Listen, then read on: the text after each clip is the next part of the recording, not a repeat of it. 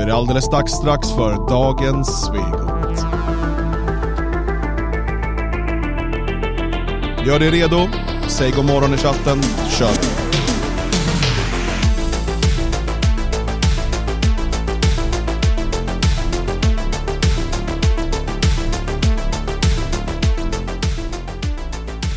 Idag snackar vi bland annat om den senaste pedofilpolisen. Kommer också titta närmare på hur folkutbytet ja, nästan eh, firas i Stadsradion. Och hur går det för Sverige AB mot gängen? Ja, inte så bra verkar det som. Vi kollar närmare.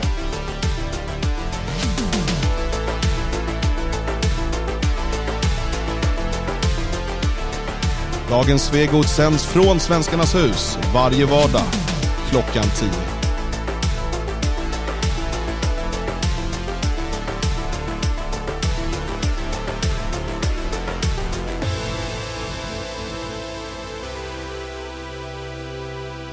Sussi är vaken i chatten, det är härligt. Om det är någon mer som går in och säger hej så blir vi glada. Och är vi glada så är ni glada. Vi drar igång alldeles, alldeles strax.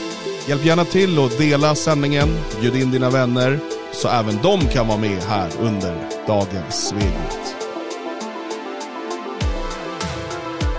Glöm inte heller besöka svegot.se för fler poddar, artiklar och webb-tv.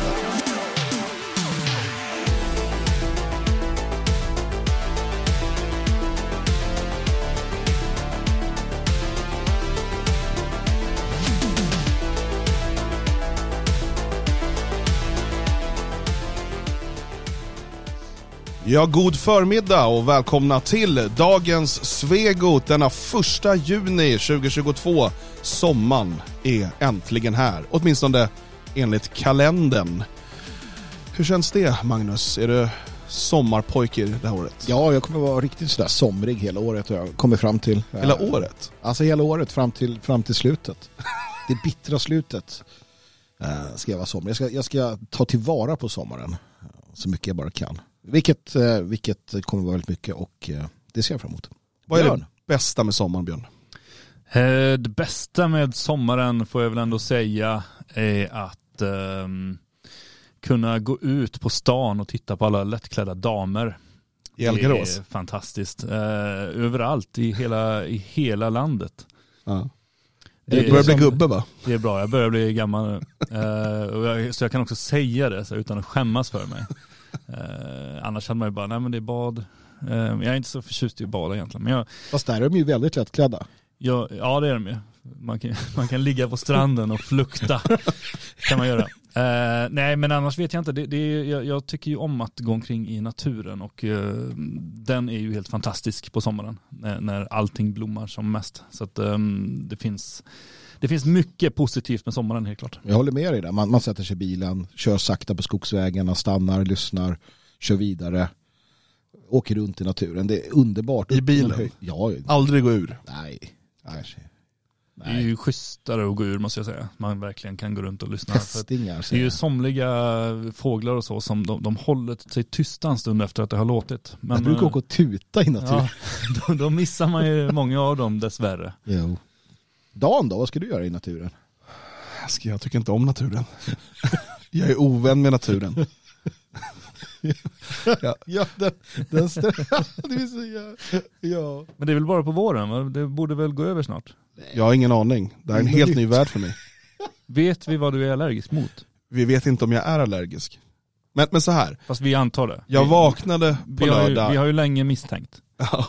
Du är lite svullen, eller är det, liksom, är det fetma? Ja, det, det är mest att jag typ ätit också 25 glassar under den här tiden för att jag tyckte synd om mig själv. alltså, så här. Jag vaknar på lördagen och jag ska bespara i detaljer, men, men eh, väldigt, väldigt täppt i näsan och allt, alltså väldigt, väldigt förkyld. Jag förkyld som jag liksom, jag vet inte om jag har varit så förkyld. Eh, men man tänker att det där, ja det är väl någonting, man, det har kanske dragit i natten eller någonting. Eh, och sen blir det inte bättre, tvärtom det blir värre. Och natten mellan lördag och söndag, då vaknar jag typ när jag väl lyckas somna då vaknar jag typ efter en halvtimme i panik av att jag inte kan andas. Alltså det är bara fullt med slem i alla, i alla hålen jag får säga. Överallt kommer slä. Ja, Nej, det är så jäkla vidrigt. Och sen börjar det liksom också klia lite i huden och i ögonen och sådär. Jag tänker att kan det vara så att jag har liksom degenererats till det som jag trodde var undermänniskor, eh, de, de här med pollenallergi. Just det. Jag fyller 40 år, det känns som att det där borde skett tidigare.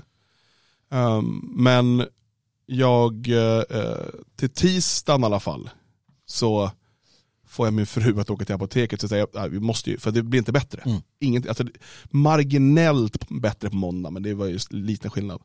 Um, så får hon få åka till apoteket och köpa det som finns receptfritt. Så jag fick hem lite sådana här uh, antihistamintabletter och, och någon typ av steroider som ska upp i näsan och sådär. Um, och det blev bättre nästan direkt. Det kan ju ha varit att det bara var på väg att bli bättre. Mm. Eller att de här bara generellt hjälper mot täpp- nästäppa och så. Just det. Det behöver ju inte vara allergi. Du har ju varit borta från Sverige så pass länge så att du kan ju ha gått runt och varit allergisk i tio år utan att vetat om det. Det kan ju vara någon svensk tall eller något som, nu kanske inte det man blir allergisk mot, men, men en svensk björk kanske. Som, det är björkpollensäsong har jag lärt mig. Ja, så att det kan ju vara något sånt som, Den tyska björken den har liksom ingen, ingen livskraft. Nej, nej den trötta gamla björken. livsrum, ingenting. Nej. Nej men det kan nog vara det där. Å andra sidan, jag är ju lite krasslig. Josef eh, här i huset är ju också sjuk. Eh, Björn hade lite känningar i halsen. Nej då, nej då. Det sa du igår. Ja, men det var ju bara för att jag tyckte synd om er, jag ville vara Ah, med ja, i, i ert Du gäng. blöder bara ibland. Ja. Ja, nej men sådär, så att det kan ju vara, men nej. Det verkar ju ändå som att det var en Men alltså så här, så om det här är pollenallergi, om det är sån här reaktioner man får, Mm. då har jag helt ändrat uppfattning om pollenallergiker. Mm. Jag har ju tyckt att de är gnälliga jävla genetiskt skräp. Då- jag har ju använt dem som exempel på att evolutionsteorin inte stämmer. Mm. För det, jag förstår inte hur de generna har kunnat spridas vidare. Så här, jag är allergisk mot vad? Mot naturen! det borde ta ut känner jag. Ja. Eh, Men om det är så här, då är det snarare så här, det här är, det är samhällets hjältar. Ja. Det är, det är de här människorna som bär vårt samhälle på sina fnasiga eh, näsvingar. Det är, det, det är, de här vi ska ha stor respekt för vad de här går igenom. Eh, för allas vår skull. Nej men ni Hur tar då? lite, Hur, hur, hur, Jo, men alltså, hur för allas vår skull? de tar Ja, men det för här istället dig- för mig. Jag läste Nej. att mer än 10% ja. är pollenallergiker. Ja. Ja. Tänk om 10% slutar arbeta. Du hade, fan, det blivit, hela Sverige gått under. Ja, men de går till jobbet ändå. Ja. För de gör det så att du, Björn, ska kunna äta. Så de, går, de, de hade kunnat skita i det, bara ta livet av sig, för det känner man att man vill göra när man ligger där och inte kan andas. Men, för att Björn ska få mat, så reser de sig upp, trycker upp steroider i näsan, Mm. gråter en skvätt, eh, och liksom kysser sina barn eh, hej då och går ut till sitt jobb på, på varvet och ser Mm. till att allt funkar. Nej, men jag Ja. jämställer också dem med, med de där 10 procenten utlänningar i Sverige som går till jobbet varje dag och hjälper till. Det är pollenallergiker och utlänningar, invandrare, flyktingar. Det är samma. Jag håller med. Ja. Nej, men gör alla det för min skull så får jag ju tacka. Ja, Jag då inte- kanske jag tar och går hem då. De kunde ju ha berättat det för mig bara. Så hade jag visat större tacksamhet. Men det är roligt. roligt. I chatten så är det lite så här, hur, hur kan alla få allergi helt plötsligt? För DJ Hampus också börjat utveckla Mm. det nu och David eh, skriver här, han blev helt, plötsligt förkyld i lördags och sådär. Men hur kan alla, Chemtrails. Är det vaxet? Är det vaxet? Kan vara vaxet Men ingen av oss har ju tagit, eller jag har inte tagit i alla fall. Men, Men de skulle, kan ju shredda sådär. Jag har hört att spikproteinen hoppar över mellan människor. Ja, jag vet inte, någonting har ju hänt i alla fall. Eh, och jag antar att jag måste gå och ta något allergitest nu va? Ja, Eller men det, är måste, väl, men det kan vara bra att ja, men det är veta. väl en Ja, god idé så att veta. du vet. Så att vi kan vara förberedda på det här kommande år. För att, eh, Precis. jag tänker ju också, du var iväg och kollade på Hammarby, festade till ordentligt. Mm. Jag fick konstiga foton från, från människor när du stod inne på någon toalett där. Och Mm. jag vet inte om du hade dragit en lina eller något. Men Hammarbyare var det i alla fall på bilden. Väldigt konstigt. Alltså. Ja, så att jag tänker ju någonstans att det kan ju vara det också som har gjort dig lite sjuk några dagar. Man kan bli inte sjuk av kokain. Nej men av, eh, jag vet inte. Bajar. Allt, allt Ja. annat. Ja, att hålla på och hammarbya i allmänhet och så ta förlusten också gång på gång. Ja. ja, nej visst, visst kan det vara så. Men, Men- eh, gör ett test, det tycker jag. Det är kul om någon är- lyssnar och så bara hör man att du har dragit kokain två linor och så fortsätter vi bara prata och ingen säger att så det är lika bra att jag säger att det här var ett skämt alltså. mig Ja. veterligen. Jag, jag tänker inte uttala mig. Nej, det, vi går vidare helt enkelt. Vilken Hammarbyare skulle bara ta två Ja, linor. det är sant. Vilket, det var ett Eller- skämt i sig. inte, inte hålla på att skämmas här nu.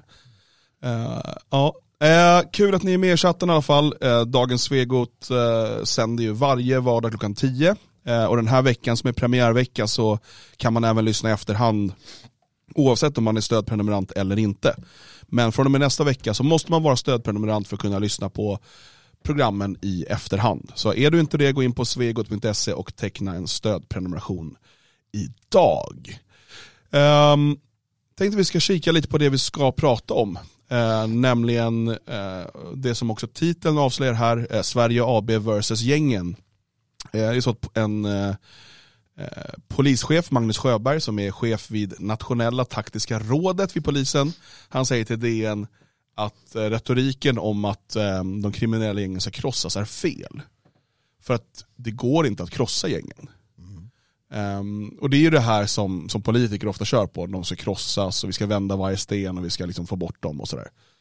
Uh, och han säger då att kriminalitet och gäng kommer att finnas. Det vi försöker göra är att minska det dödliga gängvåldet. Har han fel? Nej. Och ja ja. Så jag börjar med att han har fel.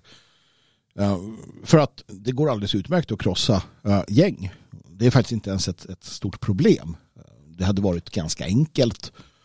Och eh, jag, jag hänvisar då till historien och konstaterar att järnprefekten på Sicilien eh, krossade maffian eh, under tidigt 1900-tal på order av Benito Mussolini gick alldeles utmärkt. Krossade dem fullständigt. Utplånade maffian från Sicilien. Första Men är inte det lite som inkvisitionen, alltså där judarna officiellt försvann? Alltså man fick dem, de var bara smartare, liksom, Ja, men, dol, dolde sig lite. ja, de flydde till USA de flesta. Det är då de får USA istället. Ja, men men det gjordes ju med metoder som var i allt väsentligt väldigt eh, hård, hårdhänta. Va? Det, var, det var familjer som råkade i kläm och man kidnappade helt enkelt eh, maffialedares familjer och, och, och, och liksom, ja, ehm, gjorde macka, ma- massa annat då. Många sköts ju också. Så, där, så, att, så att det går. eh, och det var ju inte ens en mångkulturell värld på den tiden. Eh, Idag är det ju svårare. Men, men det är klart att, att du kan med en fullständig järnhäl liksom krossa eh, kriminella gäng i svenska förorter. Men han säger att det inte går och det säger han utifrån det, det perspektivet att han, han är polis i en liberal demokrati. Mm. Och då kan du inte det. Och det har vi sagt i många, många år. Utan det här kommer bara bli värre. Och de har ju nästlat in sig. Alltså de är ju företag och banker. Och, alltså, inte gatugängen kanske, liksom Ahmed i, i Rosengård. Men Ahmeds liksom överordnad, han sitter ju i en bolagsstyrelse nu. Ja. Liksom, ehm, eller styr från kåken. Så att nej, han har helt rätt. De kan inte krossa gängen. De är här för att stanna. Vad tänker du Björn? Ja, nej, det, det, precis likadant. Alltså det är ju, äh, går är ju alltid, äh, kan man ju alltid diskutera kring vad som är möjligt. Jag menar, spränger man hela världen, då försvinner ju den organiserade brottsligheten också. Ingen dum idé. Eh, ja, men det är en ganska dum idé faktiskt på många sätt. Så- att visst går det, men med, med de metoder som är tillåtna och som den svenska polisen har att tillgå så är det naturligtvis väldigt, väldigt svårt för att inte säga omöjligt. Och inte minst då med tanke på att eh, vi har politiker som fortfarande har gränserna öppna som slä, fortsätter släppa in så att de här kriminella gängen bara fylls på. Dels med yngre och yngre men också av fler och fler nytillkomna som, som kommer in i landet. Så att politikerna gör det ju inte lätt för polisen när man står och säger att vi ska krossa gängen och sen står du lite arga på polisen att de inte gör nog för att polisen har väldigt lite inflytande över det som pågår utan det är ju snarare politikerna. Enligt Morgan Johansson är det kommunerna som måste göra mer. Ja, jag vill gärna se hur Töreboda kommun ska krossa gängen med den, den liksom Ja men det är väl då, eh, ja det är väl Stockholms stad, eh, om man tänker då. Järvafältet och sen så har du Botkyrka kommun då Mm. och lite så här. Nu har det ju spridit sig, alltså igår var det på nyheterna, jag tog på Rapport och pratade de om det här att eh, det är långt ifrån ett storstadsfenomen längre med de här dödliga skjutningarna. Utan snarare det växer mycket mer i eh, små och mellanstora städer. Ja, ja. Kalmar har den största ökningen Mm. eh, nu. Eh, och liksom det sker, Örebro är ju hårt drabbad och så vidare.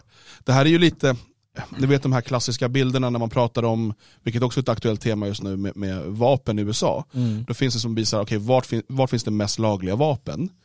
Eh, och sen så vart sker det fl- flest eh, dödsskjutningar. Mm. Och de passar inte alls ihop. Nej. Däremot, vart finns det flest antal svarta och latinos? Ja, det ligger exakt som ett raster över vart det sker flest dödsskjutningar. vet. Det där är... Så det har inte med vapnen att göra utan människorna så att säga. Ja, säger du. Men, och det blir lite samma sak här. Anledningen att det här sprider sig, Mm. skjut, det är inte så att skjutandet har spridit sig, det är inte det som skedde först. Något annat spred sig Mm. runt om i Sverige. Alltså mångkulturen kan vi säga. Precis. Eh, och det här kommer i kölvattnet av det. Ja, för att om man tittar på det historiskt sett så vi har alltid haft gäng i Sverige, absolut. Vi har alltid haft kriminella. Eh, Tänk den här fina filmen. Eh, Är det Peter Dalle som är knarkboss i skärgården? Sandhamnsligan eller vad de hette? Um, Jag menar, sen, jag menar, det går Och- längre tillbaka, du har rövare och allt Ja, du möjligt. har rövare. Och du har, du har haft sådana som, alltså enskilda personer som Christer Pettersson och andra som har blivit kända kriminella. Eh, Men, men det är ju så att i den månen att du kan aldrig få bort kriminaliteten. Du har en viss procent människor i ditt folk som är liksom asociala eller hamnar där av olika skäl. Men som du sa, om man också importerar människor eh, från andra delar av, av landet, eller andra delar av världen snarare, eh, så blir det ju då en, ett, ett inflöde också av den typen av asociala element. Eh, därtill får du ju också den här eh, problematiken med att dessa människor kanske då hamnar i, som vi har sett i den typen av områden som, för det finns ju arv och det finns miljö. Miljö kan definitivt frambringa ett beteende som i, ett annat, i en annan miljö inte hade blivit eh, verklig. Så att du har ju både arv och miljö och man misslyckas på alla sätt och vis. Och ja, då kommer det. Precis som vi såg i, i uh, Töreboda när vi hade den här stora Töreboda kommun där, där Svenskarnas hus ligger. När vi hade den stora massinvandringen 2014, eh, 15, 15. 15. eh, då var det ju då en, en liksom, det vart rapporter om, om kriminalitet och problem på, på dels stora huvudkommuner men också här i Elgarås. Det var våldtäkter, gruppvåldtäkter, eh, en, en gammal kvinna på nästan 100 år eh, som blev våldtagen och så vidare utav de som kom hit. Så var det bara, det var inte så innan. Så att Ja, han, så där återigen, polisen har rätt. Man tänker fortsätta med den här politiken. Det betyder att man kommer fortsätta ha gängen och allt annat. Det är också en viktig skillnad när man tittar på de, de klassiska svenska banditerna som vi känner till att de är ju ofta ensamvargar. De eh, har inte eh, Alltså de är fria i sin själ och till sin natur på ett annat sätt och individualister som svenskar i gemen har blivit. Så att eh, det har inte blivit den gängkriminaliteten eh, som vi nu ser att invandrarna tar med sig där det bygger mycket på klan och familj. Nej. Nej, precis. Och framförallt inte under, alltså efter industrialiseringen och så vidare, där eh, Sverige blev mycket mer av en sammanhållen stat eh, än vad man var tidigare, alltså med järnvägen och sådär. Eh, så, så byggde vi ju på det sättet ännu mer av en gemensam identitet och sen kommer det främlingar in från 70-talet och framåt ungefär. Eh, som inte är en del av den gemenskapen, inte vill eller kan bli det heller. Och då, då får vi den typen av etniska och familjestrukturer liksom, som, inte, som vi hade på ett sätt på gott och ont eh, jobbat bort eh, i Sverige. Så nej, eh, helt klart. Och det går inte att krossa gängen. Och jag, jag förstår också vad han menar. Eh, och jag ger honom rätt, det går inte med de nuvarande verktygen. Problemet är att de verktyg han föreslår Mm. eh, är ju inte lösningar på grundproblemet. Nej, nej, nej, nej. Eh, utan han säger då att eh, för att nå verklig förändring så måste samhället omvärdera vad han kallar för heliga kor. Som personlig integritet, lagring av information och sekretess. Man, man hatar ju rätt. Alltså som nationalist och den, den analys vi har haft i 10, 15, 20 år. Jag vet inte hur många gånger vi har sagt det och vi säger det igen. Eh, det finns en lösning eh, inom rimlighetens gränser på den mångkulturella bekymret. Och det är en, en, en, en diktatur av någon sort. Det är ett samhälle som, som mer blir som Titos Jugoslavien än något annat. Och det han säger är ju sant. Alltså, tar du bort fler och fler mäns- äh, eh, medborgerliga rättigheter äh, då kommer de kunna kontrollera gängen bättre såklart. Det betyder ju också att alla kommer få problem. De kommer ha checkpoints i städerna, du får stanna och visa inrikespass och polisen har rätt att slå till mot äh, allt möjligt. Och det, det, och det här kommer också då Svensson, eh, Svensson-rasister, om vi ska kalla dem så, kommer ju applådera detta. Nu klämmer man åt dem i Rinkeby, det är bra, checkpoints och hemliga husrannsakningar, vad som helst. Utan att överhuvudtaget begripa att de är med och förvandlar samhället till någonting obeskrivbart, ett monster. Ett Frankensteins monster. Och vi vet vad som händer när du skapar Frankensteins monster. Jag- Jag skrev eh, på Twitter häromdagen att eh, varken hårdare straff eller, eh, eller så kommer lösa det här. Eh, utan det är, liksom, ja, men det är egentligen massiv återvandring eh, om det ska göras på politiskt vis. Eh, men att det inte finns något parti som, eh, som står för det här. Men då fick jag lite svar som eh, till exempel då vi har här från Akasia skriver i Danmark har höga straff samt, samt extra hårda straff i samband med gängkriminalitet faktiskt fungerat rätt så bra. Um, varpå jag menar att USA har ännu högre straff. Där har man inte löst problem, Nej. problemet och problemet är inte löst i Danmark. Nej. Um, däremot har Danmark en hel del andra åtgärder som gör att det inte lika um, Alltså det är inte lika attraktivt idag för invandrare att etablera sig där. Men eh, bara ett annat problem med, med Acacia där. Eh, och, och det är ju då att, att personen i fråga förstår ju inte sig själv i kontexten där vi befinner oss. Det vill säga att han eller hon ser sig själv som en del av Sverige och att Sveriges polis är en del av beskyddet av personen i fråga. Eh, och att, att, det, att de tillsammans, vi tillsammans med polisen ska lösa det här på något sätt. Sanningen är den att AB Sverige är en egen enhet med en polis som är deras gäng. Vi svenskar och framförallt fria svenskar är ju piss och ingenting i deras ögon. Eh, så att förstår man det så förstår man ytterligare hur, hur, hur det faktiskt ser ut och då, då, hjälp, då, då förstår man ju att det inte fungerar oavsett. Ja, och så här, Olle Wass skriver här, ja, höga straff löser mycket. Sitter du inspärrad kan du inte begå brott. Eh, för det första, jo, men, men okej, det är en annan diskussion. Eh, Jerry Skojenecke har lurat i folk att citat, då tar bara någon annan över, slutcitat, lögnen. Bara att fortsätta spärra in och utvisa. En anledning till att vi ser de ökande skjutningarna nu är ju för att polisen har spärrat in fler än någonsin. Ja, ja. Våra fängelser är fulla, vi har fler människor i fängelse än någonsin. Ja. Eh, och man har tagit bort många av ledarna i gängen. Det som händer då är att det uppstår ett vakuum som gör att det blir eh, dels, dels tar eh, polisen en massa knark i beslag och då uppstår det skulder. Eh, och dels så fängslar man ledare och då blir det fight om vem som ska ta över ledarskapet. Ett gäng kanske vittrar sönder och då blir det fight mellan andra gäng vem som ska ta över de områdena och liksom de affärerna. Eh, och det jag tror att många missar, och jag kan inte säga att jag har 100% koll på det, men jag, jag har tillräckligt bra koll för att förstå hur det fungerar i flera av de här områdena eh, och i de här demografiska grupperna.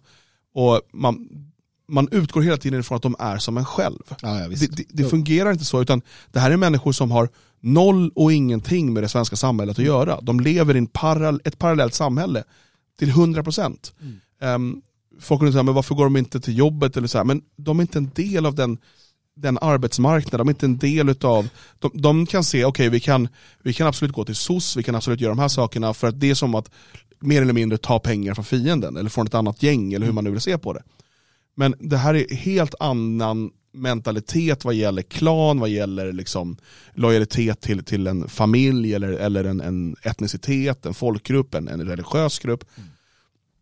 Och därför, det enda sättet, alltså det skulle vara om du då låste in alla som potentiellt skulle kunna gå med i de här gängen. Vilket, vilket skulle då vara egentligen i, i överfart till, till realpolitik en eh, repatriering, eh, ut, å, ett återvandringsprogram. Ja. Då skulle vi kunna komma till rätta med detta. Sen har ju Olle helt fel.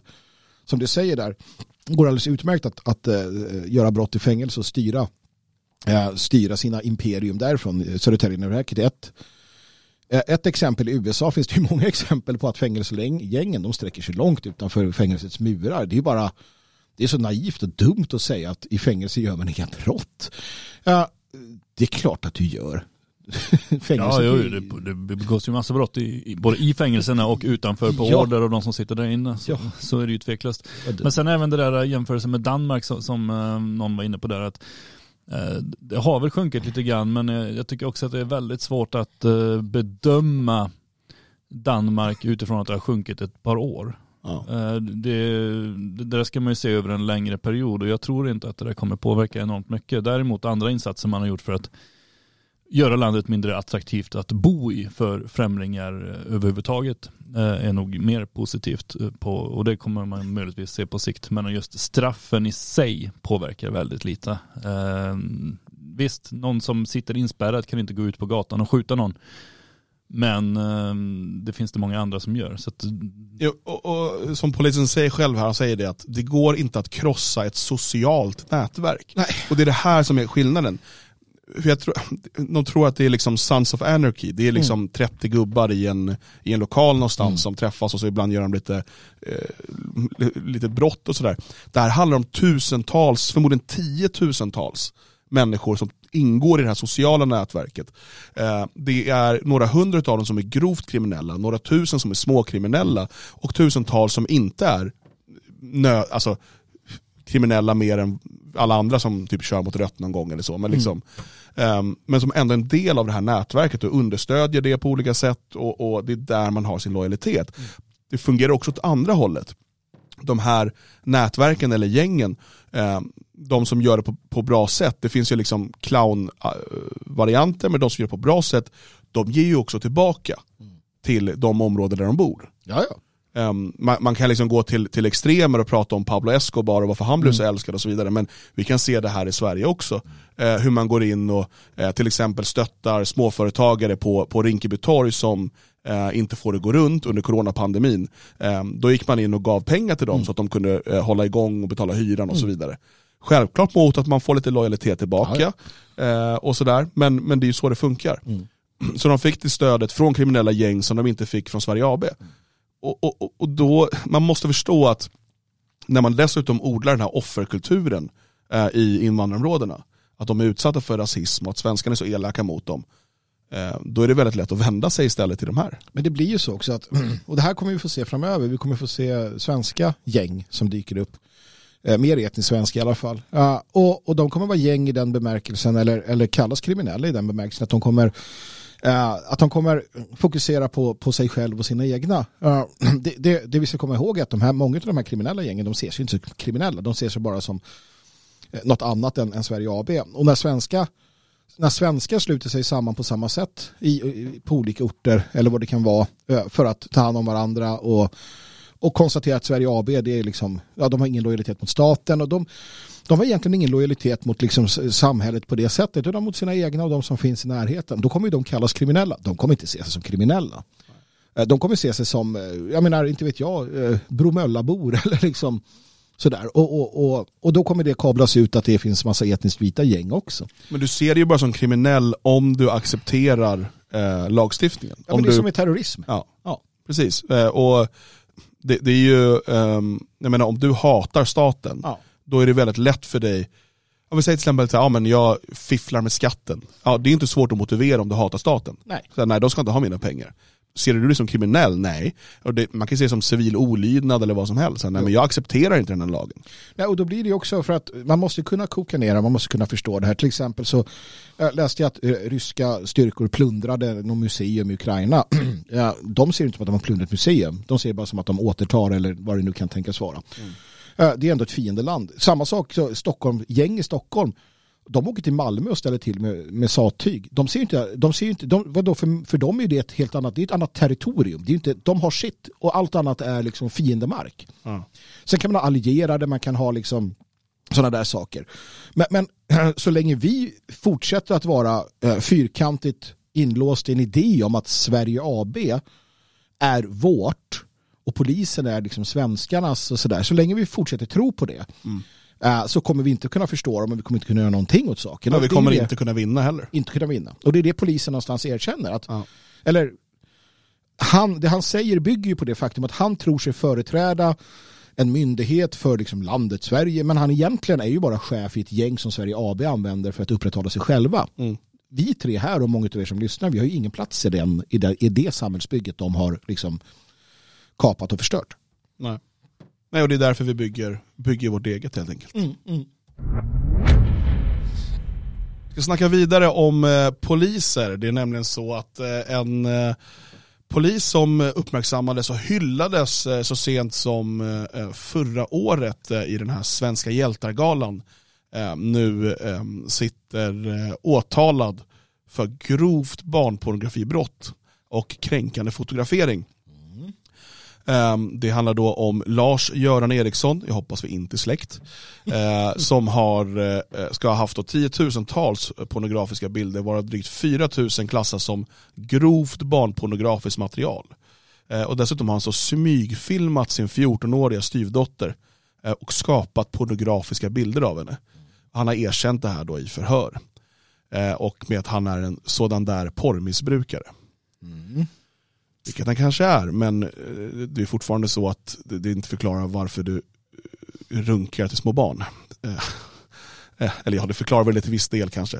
Vi kanske kommer in på det. Ja, det där är ju en sån där fråga som är problem. Alltså, dels så, så kan man för lite. Jag kan för lite om hela, hela saken. Alltså, så här, jag har ju inte studerat så här, sexualpsykologi eller liknande. Jag har ingen aning. Va? Men, men det finns ju något här.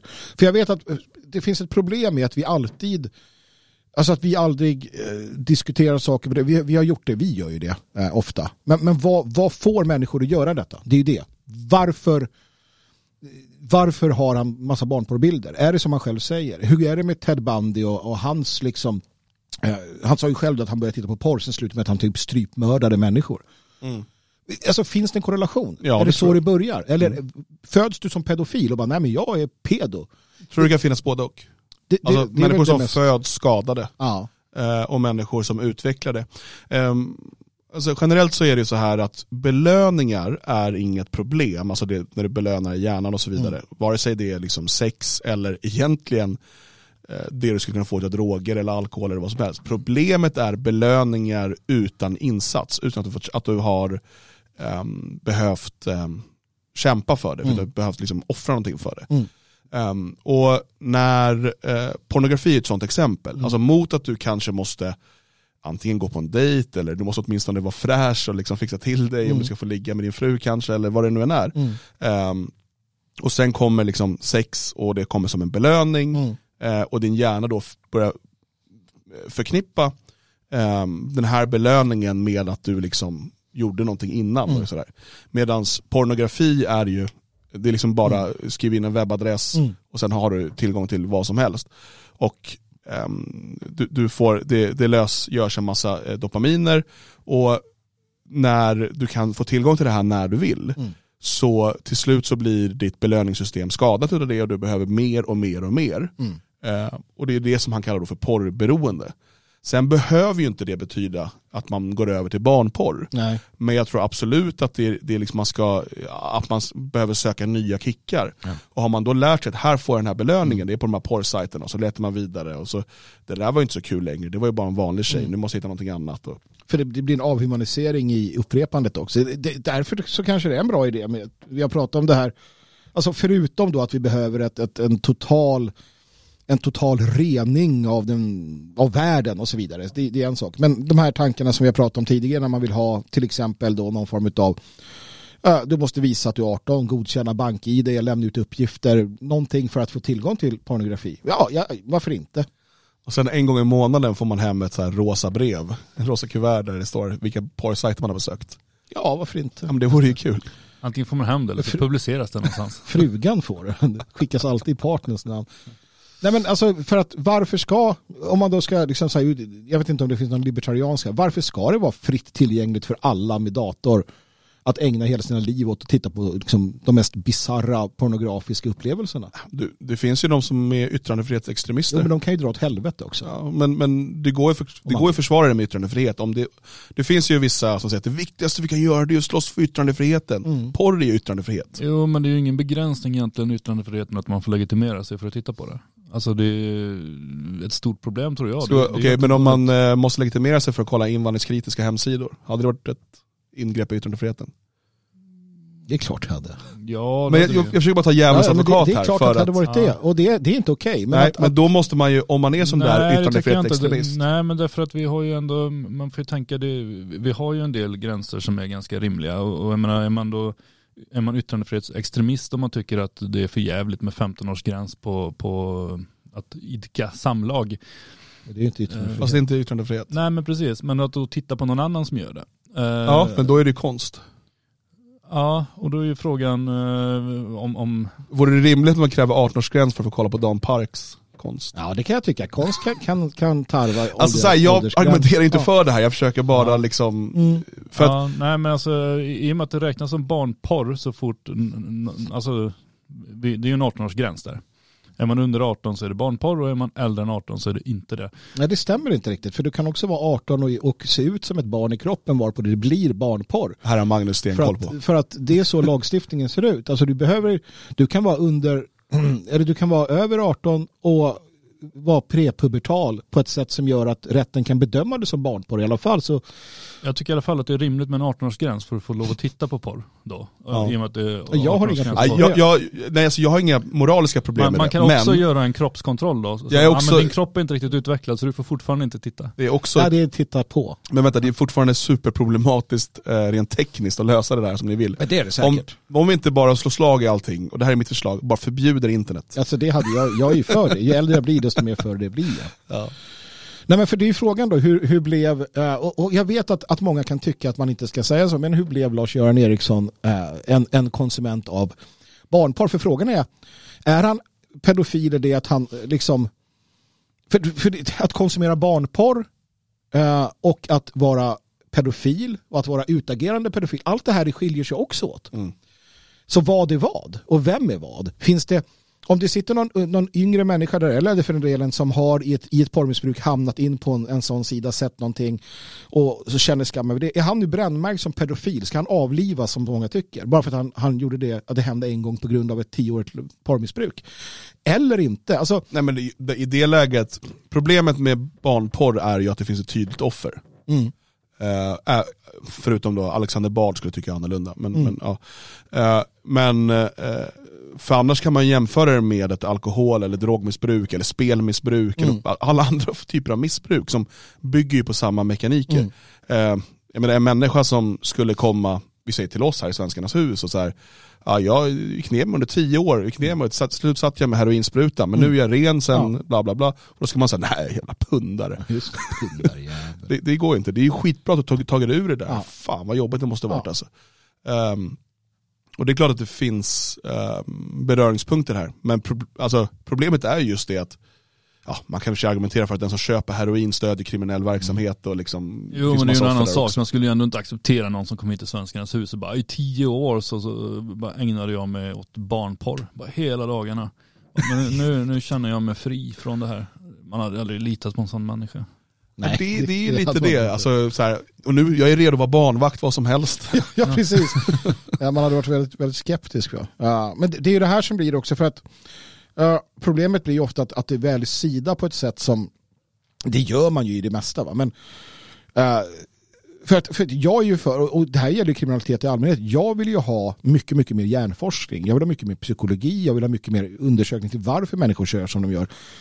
Eh, Och det gäller ju de här också. För att det finns ju ett argument som säger att ja, men, för att man vill ha hårda straff och bara skjuta dem direkt och så vidare. Men, men är det rimligt? Är det rätt i alla lägen? Eh, vill vi uppnå att de här människorna inte utagerar och vill vi ha koll på dem? Eller vill vi att de ska vara så rädda så att de eh, utagerar och eh, röjer undan bevisen? Eh, och så vidare. Det finns en massa problematik i det här. Problemet är att så fort du börjar prata om det så hamnar du antingen att du är liberal eller att du är då inte tillräckligt stenhård eh, på att vilja avliva. För det, det, det känslomässigt, det är ju så att den här polisen borde skjutas. Punkt. Han har tittat på barn, skjut han, skjut han. Men så kan vi inte ha ett samhälle. Alltså, det, det kommer inte fungera. Nej, det blir, det blir lätt eh, problematiskt. Men jag tycker intressant är också att medan han fick det här priset och hyllades på den här galan så pågick det ju en intern hemlig utredning hos polisen. Det måste varit, eh, Och polisen hade ju företrädare på plats som stod och hyllade honom. Och sen när han gick i pension där strax efter så skrev de eh, hyllningar på Facebook, eh, hur fantastisk han var och sådär. Eh, samtidigt som den här, men det kan, alla avdelningar visste ju inte nej, om det var nog bara Ja. special. Men det måste ha suttit de som satt med utredningen och bara, fan skriv inget mer om Lars-Göran nu alltså. Håll käften, håll käften. Nej, han snart så. Men eh, han lyckades ju, alltså varför han blev påkommen var ju att han kopplade in en USB-hårddisk på sin arbetsdator. Mm. Eh, och polisen har en, eh, i sina arbetsdatorer en, en mjukvara som på något sätt då scannar av efter barnporr just, Mm. och lite annat. Mm. Eh, och så fort den där kopplades in så skickades någon signal Mm. till IT-enheten. Eh, och då kunde de påbörja en utredning och sådär. Det är spännande som fan. Alltså det där är riktigt spännande hur de arbetar och vad som finns. Och, och så. Det är bra. Det är bra att de det håller skulle de kunna ha på varje dator hos alla människor. Det skulle kunna vara inbyggt när man Mm, köper datorn ja. och telefonen. Då hade Kul. man ju kommit åt alla pedofiler. Det är det de vill nu. Jo, Det är faktiskt det som EU, eh, det här nya chattlagen eller vad de kallar det för, där eh, Ursula, eller Sens Ursula som hon brukar kallas för i Tyskland, hon har ju drivit det här länge att man ska, eh, alltså man måste öppna upp em, krypterade chattar och så vidare så det ska kunna söka sig igenom automatiskt för att kunna hitta barnporr. Då. Men, men det är inte så konstigt. Uh, för att, och det här kan ju låta lite bisarrt men så länge liksom barnporr uh, ger den automatiska reaktionen hos alla människor att det är det värsta som finns att de måste typ dödas så kommer man acceptera vilka som helst inskränkningar. För att om Dan står här och säger att nej, jag tycker det är värt att det finns barnporr för att vi inte ska ha de här inskränkningarna. Då är du sjuk i huvudet och då kommer 99,99% av alla människor tycka. Så det går inte att... Pollenallergiker och sjuk i Ja huvudet. men precis. Nej, men det går inte att ha en vettig diskussion om man så här det, ja, men det är några gökar på Flashback och han, den här Varg eller vad han hette, de här yttre, och så Nils Funke kanske som bara. Men i övrigt så är det här, nej jag är beredd att offra all integritet, allting för att det inte ska finnas barnporr, som ändå kommer finnas Ja, ja, det är klart. Alltså, det är inte så att För vem vill vara den som säger att nej, jag tycker att det är värt att det finns Ja, men, men det är för som att så här, argumentet för att Systembolaget ska stänga klockan tre på lördagar för att alkoholister inte ska köpa mer. Bara. Precis. Är det några som kommer ha koll på att ha tillräckligt med alkohol över helgen så är det alkoholister. Det är, liksom, det är ju småbarnsmorsan som stressar och som bara, vi skulle ha vin till ikväll, fan det är hon som har glömt bort den och stänger tre. Ehm, så att, men, men det är lite samma sak där. Alltså, det här kommer ju, eh, om de får igenom det här på EU-nivå nu, så kommer det bara innebära att eh, all, alla vi som inte håller på med barnporr Mm. kommer förlora vår personliga integritet och många kommer liksom få ehm, sina chattar eh, genomlästa. Mm. Eh, det kommer användas till allt annat. Eh, än, än, det kommer säkert ha en del barnporr-grejer Ja, ja. också. Ja. Eh, men de som håller på med barnporr kommer hitta andra sätt att distribuera det på. Men det är ju frågan också där, bara för att se hur, hur konstigt det kan vara eller hur, hur svårt det här är, eh, ämnet. Jag ställer frågan till er två. Eh, bör man eh, utforska och bör man studera pedofili utifrån sexuell läggning eller ska man bara säga att det får man inte göra och det är något sjukt som bara ska bekämpas? Vad innebär sexuell läggning? För Ja, men det, att- det är ett ord som har blivit Ja, väldigt ja konstigt. precis. För För, det, för, men det, är ju den, det pågår just nu att, att det finns många starka krafter som tycker att nej, men bara, alltså, pedofiler det är en sexuell läggning, det är inte någonting du kan göra åt, man ska hjälpa dem att leva med det och att inte då begå övergrepp. Andra sidan säger att det här är en perversion, eh, det här är bara något som ska liksom, jaga dem och liksom tysta dem. Um, och så de andra säger ja, men så, det var ju precis så ni sa om homosexuella Mm. eh, och nu har man kunnat och så vidare. Det intressanta är att i de här två, frågan är då, eh, för, att, för det är som att det syns, om man säger att det är en sexuell läggning, då kapitulerar du inför det. Eh, Då blir det obeskrivbart för många människor att det finns vuxna som då har det som en läggning. mm. Och så säger man ja, det kommer betyda att det blir legaliserat. eh, för att det är en läggning, precis som då homosexualitet. Så då ska man inte ens forska om det, man ska inte ens diskutera så, för det, det i sig då är ett problem. Eh, Alltså det, är ju dit man, man vill gå på olika sätt. Problemet är ju i ett eh, normlöst eller normkritiskt, skulle de kanske kalla det, samhälle så, så får vi den här typen av problematik. När man säger att det finns inget normalt, det finns inget rätt och fel. Eh, det, det är liksom nihilism eh, gånger Mm. hundra. Och det har ju redan liksom luckrats upp med, alltså kolla nu, varenda liksom Sverigevän, konservativ och allt vad de nu kallar sig, är för homoäktenskap till exempel. ja, Eh, De allra flesta också för homoadoptioner och så. Sånt som var helt otänkbart för den gruppen för 20-30 år sedan. Om du ens yttrar eh, liksom någonting, då blir det ah, du är extremist, du, är liksom, du, du vill tillbaka till medeltiden. Ja tack. ja, nej, och, ehm, det, det är samma sak, jag har, märkt, jag har märkt en glidning också när jag pratar med människor nu när det gäller det här med könsbyten och trans och sådär. Att det är liksom, ja men att man, du vet, eh, ja men det där är konstigt men liksom vad fan, de måste ju ha rätt att få liksom känna sig bla bla bla, du vet. Eh, och alla tar det nu, ja men så har jag alltid tyckt. Nej, du, du har ju bara gått med på den här glidningen hela tiden. Eh, och, och samma sak kommer att ske här. Jag menar, får man fortsätta och eh, HBTQP-rörelsen liksom kan få igenom det så, så kommer människor sitta om 10, 20, 30, 40 år och säga att ja, nej, men det, det är klart att de här människorna de ska inte straffas utan mm. vi ska hjälpa dem att leva med det här. De ska, de ska såklart inte våldta någon. Men, mm. Och sen kommer ju nästa då, kolla Alexander Bard nu. Mm. Han är liksom upptagen av Medborgerlig Samling, står på deras riksdagslista och han eh, står och försvarar eh, prostitution av 11-åriga pojkar. Mm. Han står och eh, försvarar Jeffrey Epstein. Um, och uh, säger ja, jag känner uh, de killar som började sälja sex när de var 11, det var den bästa de har gjort i sina liv. Ja. Äntligen fick de uppmärksamhet. Mm. Mm. Uh, och det är liksom Alexander Bard, nu är han väl lite utputtad ur mainstream, mm. men det är inte på grund av sådana uttalanden. Nej, precis. Nej, och det där måste man alltid komma ihåg att, att man, man måste någonstans eh, rida spärr mot tokstollerier. Man måste säga emot och säga ifrån. Uh, och man måste förstå i vilka forum man ska göra vad. Det är klart att det finns, det är intressant med, med hur människan fungerar, varför vissa blir som de blir och så vidare. Och man ska kunna prata om det och det ska forskas på. Men man kan ju inte tillåta den glidningen. Man skulle inte ha tillåtit den vad det gäller trans, eh, trans eh, tokstolleriet. Man skulle inte ha tillåtit den när det gäller homosexuella. Man har, borde inte ha tillåtit det gällande någonting.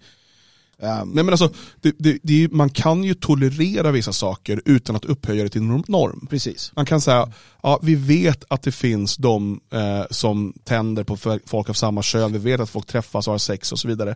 Men vi kommer aldrig upphöja det till norm eh, eller liksom påstå att det är samma sak som mm. eh, en familj eller ehm, liksom propagera för i skolor eller tv mm. eller sådär. Det finns folk som gör det. Det finns folk som har, jag vet inte, gruppsex, det finns folk som gillar folk gillar olika saker. Mm. Jag skiter i det.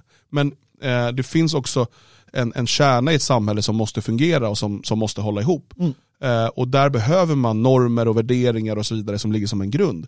Det här normlösa eller så kallade normkritiska samhället eh, leder bara till total förvirring, total splittring mm. eh, och alla de här eh, problemen vi ser. Mm. Ja men så är det. Och det är också värt att komma ihåg att poliser också kan vara, och ibland är, kriminella. Vi ska över till den sista saken vi tänkte prata om eh, idag. Då vi ska vi lyssna på ett inslag i Sveriges Radio eh, från igår. Eh, och det här är då från Ekot. Det stundar ju val här i höst och eh, så här låter det. Inför riksdagsvalet i september är för första gången över en miljon av alla röstberättigade födda i ett annat land än Sverige. För första gången? Det låter som att det ändras någonting. Mm, precis. Ja. Inget folkutbyte här inte. ja. Abduladi Hassan är född i Libanon. Nu bor han i Malmö, men han tänker inte rösta. Jag ser inte att det, om jag röstar kommer det bli någon förändring riktigt, så det är bara slöseri med tid egentligen. Antalet röstberättigade i riksdagsvalet som är födda i ett annat land än Sverige har ökat med över 200 000 sedan förra valet till en... Va? Mm. Konstigt. 1,2 miljoner i årets val. Det visar preliminära siffror från SCB. E Och att den här gruppen växer det kan påverka valet på flera sätt. Till exempel... Va? Kan, kan en förändrad demografi påverka demokrat? Kan demografi påverka demokrati? Jajamän! Nej. Ah. Nej, jag håller emot. Jag tror inte det exempel när det gäller valdeltagandet. I förra valet röstade 74 procent av de utrikesfödda jämfört med 90 procent av de som är födda i Sverige.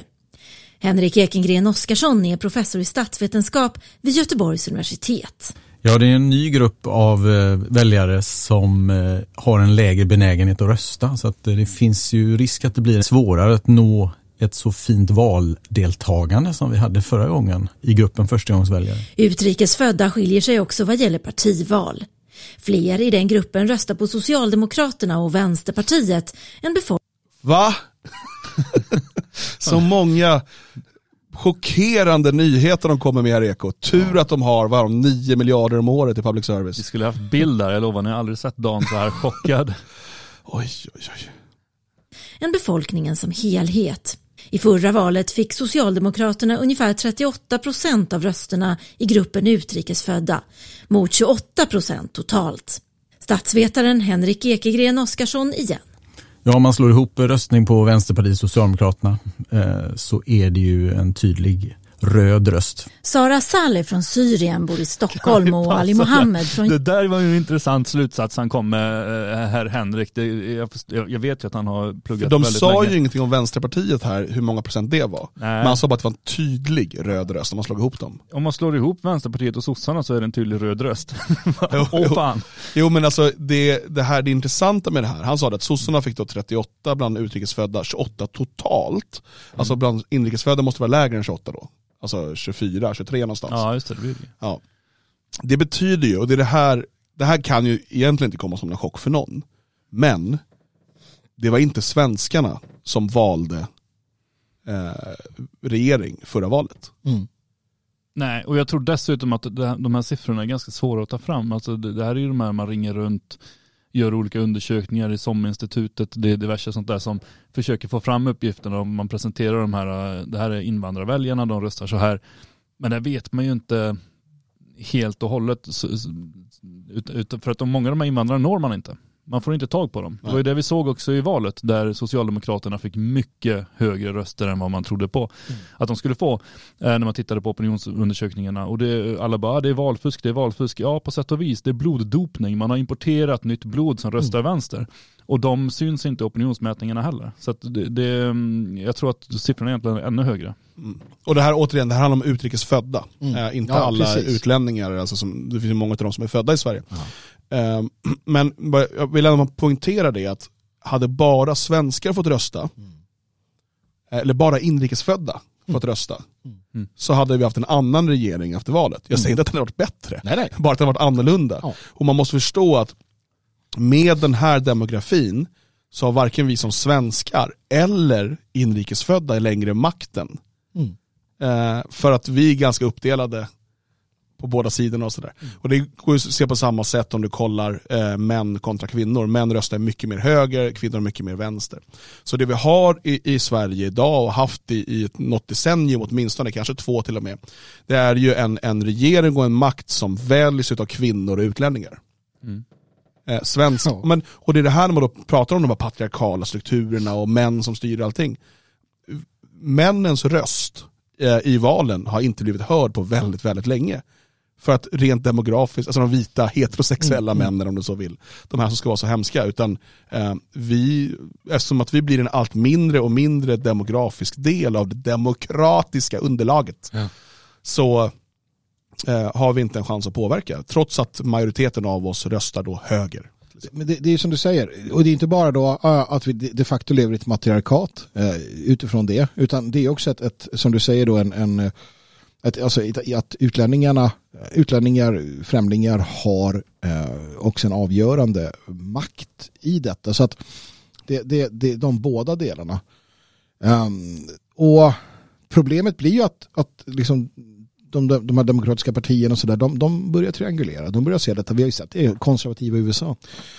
Republikanerna alltså. Ja, som, som har varit tvungna att så här, okej hur ska vi få mestizo-väljarna? Hur ska vi få svarta väljare? Och det är ju samma här. Alltså moderater och Sverigedemokrater för den delen börjar ju tänka så här, okej hur får vi de här väljarna? För att alla är ju överens om att de ska importeras, utom SD då. Men, men generellt sett så har ju också borgarna varit med på noterna, nästan värre. Att ja, men det är klart vi ska importera hur många som helst.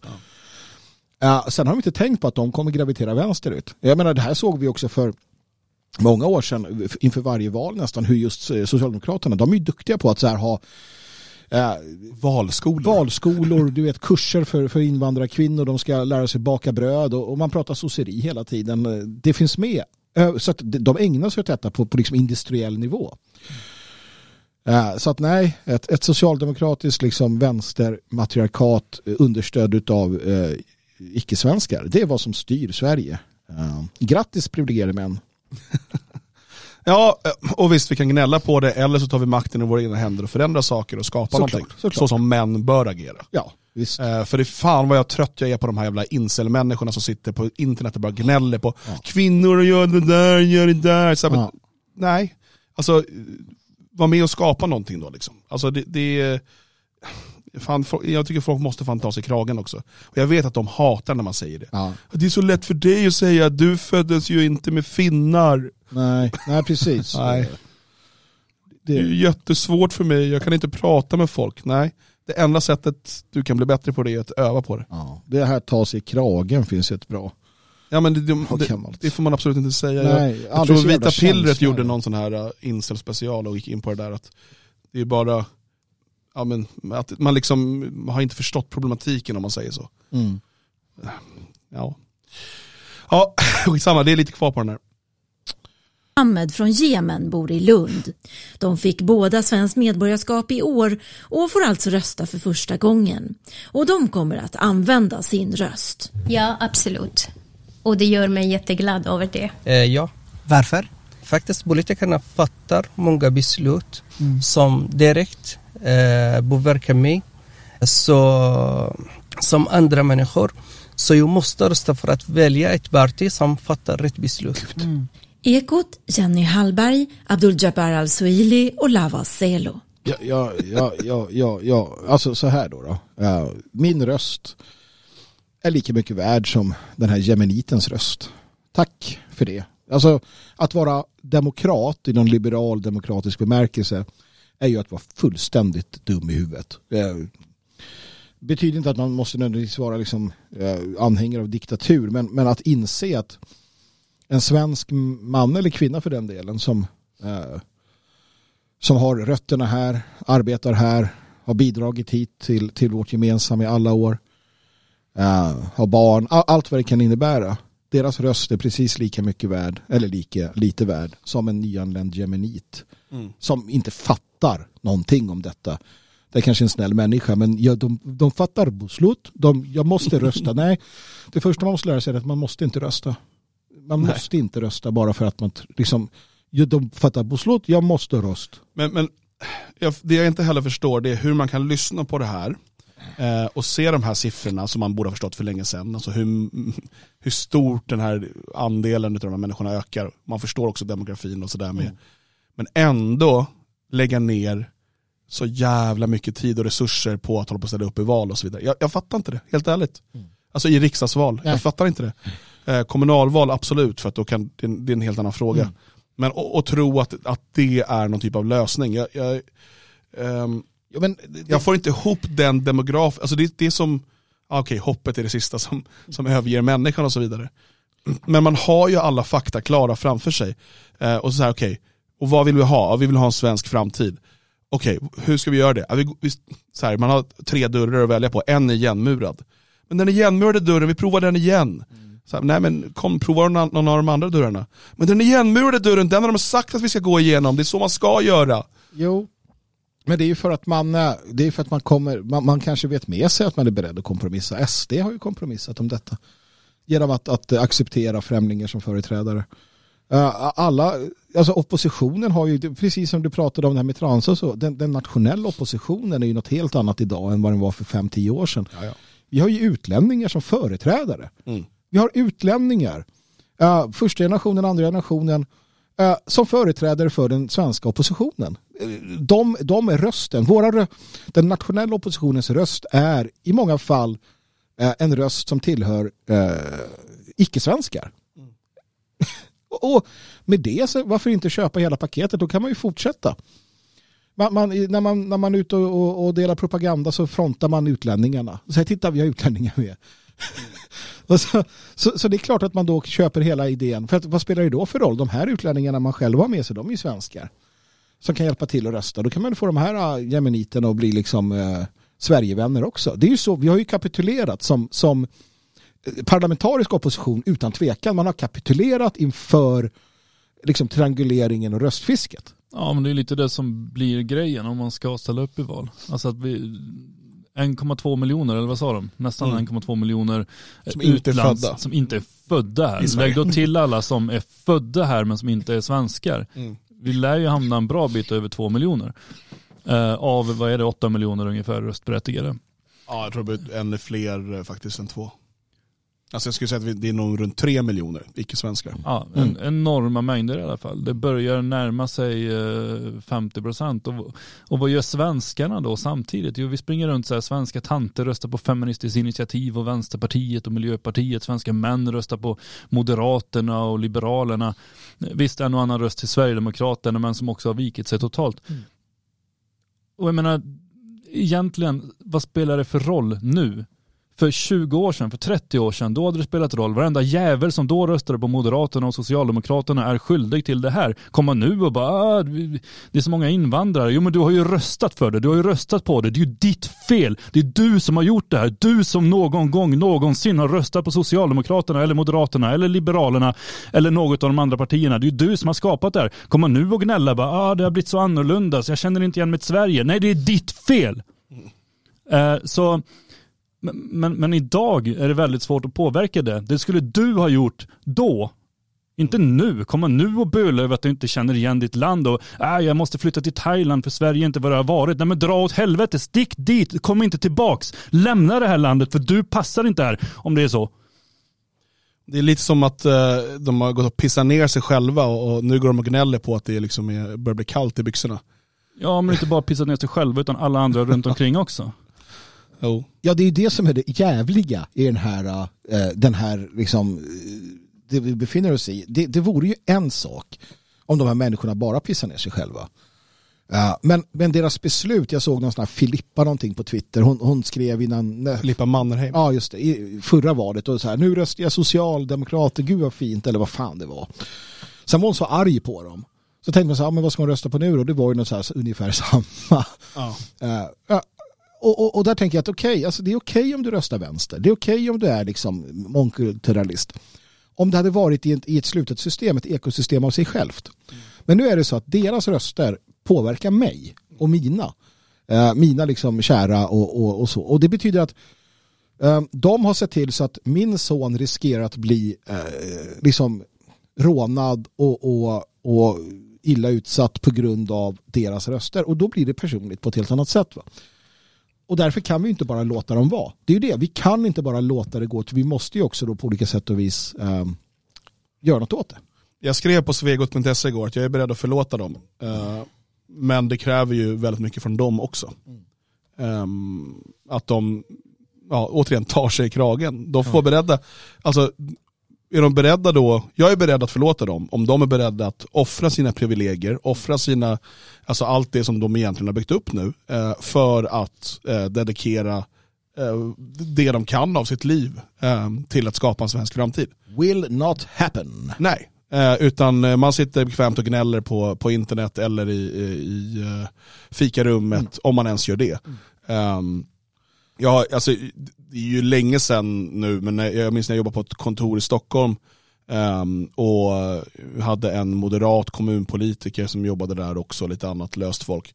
Och alltså fikarummet, det var bara, att det här är 2005 kanske, mm. bara gnäll över invandrarna. Alltså bara. Uh, jag var den enda som var engagerad, jag försökte få med dem till mm. någon, om det var Salem eller någonting, jag kommer inte ihåg. Det går absolut inte. Uh, och ingen av dem ville ens rösta på Sverigedemokraterna. Nej. Nej. Utan alla, de var Moderaterna, det var någon som skulle rösta på KD, tror jag, jag kommer inte ihåg. Men det var liksom, eh, och sen någon, någon sosse, men han också bara gnällde. Mm. Eh, alltså, det är meningslöst. Och då, då är det så här, ja, men då har ni, ni vet ju själva, ni har ju sett resultatet av det här. Mm. Och ni fortsätter be om mer. Ja, det. Ja, men det är därför som man då, med det fria Sverige till exempel, jag ser ju det på det sättet att, att det är min min stam, mitt folk som, som växer, sig, eh, växer till sig och, och, vi, gör det, vi gör så gott vi kan för varandra. Eh, att, att bli en del av det, det är att bli en del av en, en lösning. Um, mer än så kräver jag liksom inte. Uh, och, och, där finns också min, min prioritet. Jag, jag bryr mig om våra egna. Uh, naturligtvis så sträcks den också ut till liksom gemene man i, i någon mån, i den mån det är möjligt och görbart. Men i slutändan, om allting ställs på sin spets så kommer jag, hålla i, kommer jag absolut inte eh, välkomna svenskar i gemen bara för att de är svenskar. Nej. Utan det är de som har tagit ställning och gjort något nu. Resten, resten har valt åt andra hållet helt enkelt. Och, och det, är bara en, en, det är bara så det måste vara. Ja.